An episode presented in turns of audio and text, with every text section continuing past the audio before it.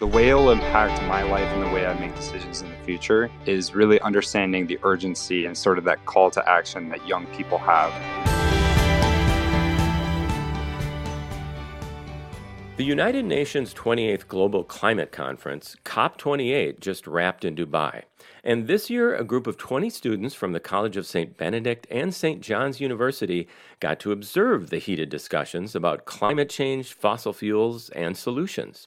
Finn Dolezal was part of that group. He's a sophomore majoring in economics and minoring in math at St. John's. Hey, Finn, welcome to ClimateCast. Hey, thanks for having me. So tell us about the role you had at COP28. So we were designated as non governmental um, observers, as they're called.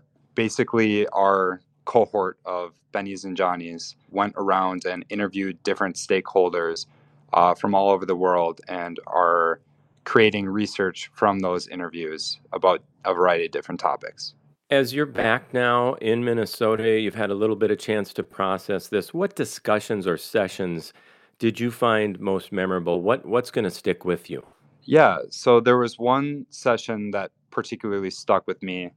It was with a number of panelists that spoke about the role that fossil fuel companies play in stopping green solutions from happening, whether it's through lobbying governments to um, pay for fossil fuel subsidies instead of investing in green energy, there really is an interconnection between the wealth and the power of fossil fuel companies and our lack of action in climate change. What discussions and potential solutions did you hear about the recent global temperature spikes we've been observing?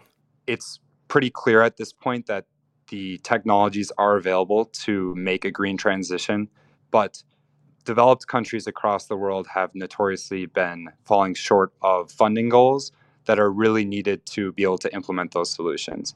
So the big thresholds of peaking total carbon emissions by 2025, it looks like we aren't going to reach just because we're lacking the funding to be able to invest in carbon capture technologies and green energy and adaptation and mitigation. So as you watch these discussions. What did you learn about global policy making on climate change? Yeah, it's it's a slow and painstaking process. During the sessions where the diplomats are meeting and trying to make decisions, a lot of it is really technical mumbo jumbo where it's people interjecting about having one word written in these documents and that really slows the rate of which global climate policy can be passed and finalized. Finn, we know climate change is a huge problem. We also know there's a lot of solutions at work. Did you leave COP28 feeling more hopeful? I would like to think I left more hopeful. However, I would be lying if I said I wasn't a little unhopeful of the future. Um, action is really needed to make lasting change. Um, and it seems with the way it was uh, and the decisions that were made, it looks like it might be another year of inaction, which is really going to be costly to the future of this planet and the future of our communities. Overall, how did COP28 impact your thinking as a young adult who sees the future and the future effects of climate change in your lifetime? The way it'll impact my life and the way I make decisions in the future is really understanding the urgency and sort of that call to action that young people have in combating the climate crisis and hopefully choosing a job in the future that will be able to have a positive impact against that. Finn Dolezal, a student at St. John's University, thanks for sharing your perspective on ClimateCast today. Yeah, thanks for having me.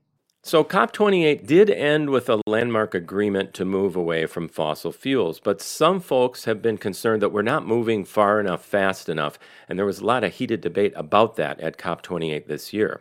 One thing for sure young people who are engaged, like Finn, are paving the road for future solutions to the climate problem. That's ClimateCast. I'm MPR Chief Meteorologist Paul Huttner.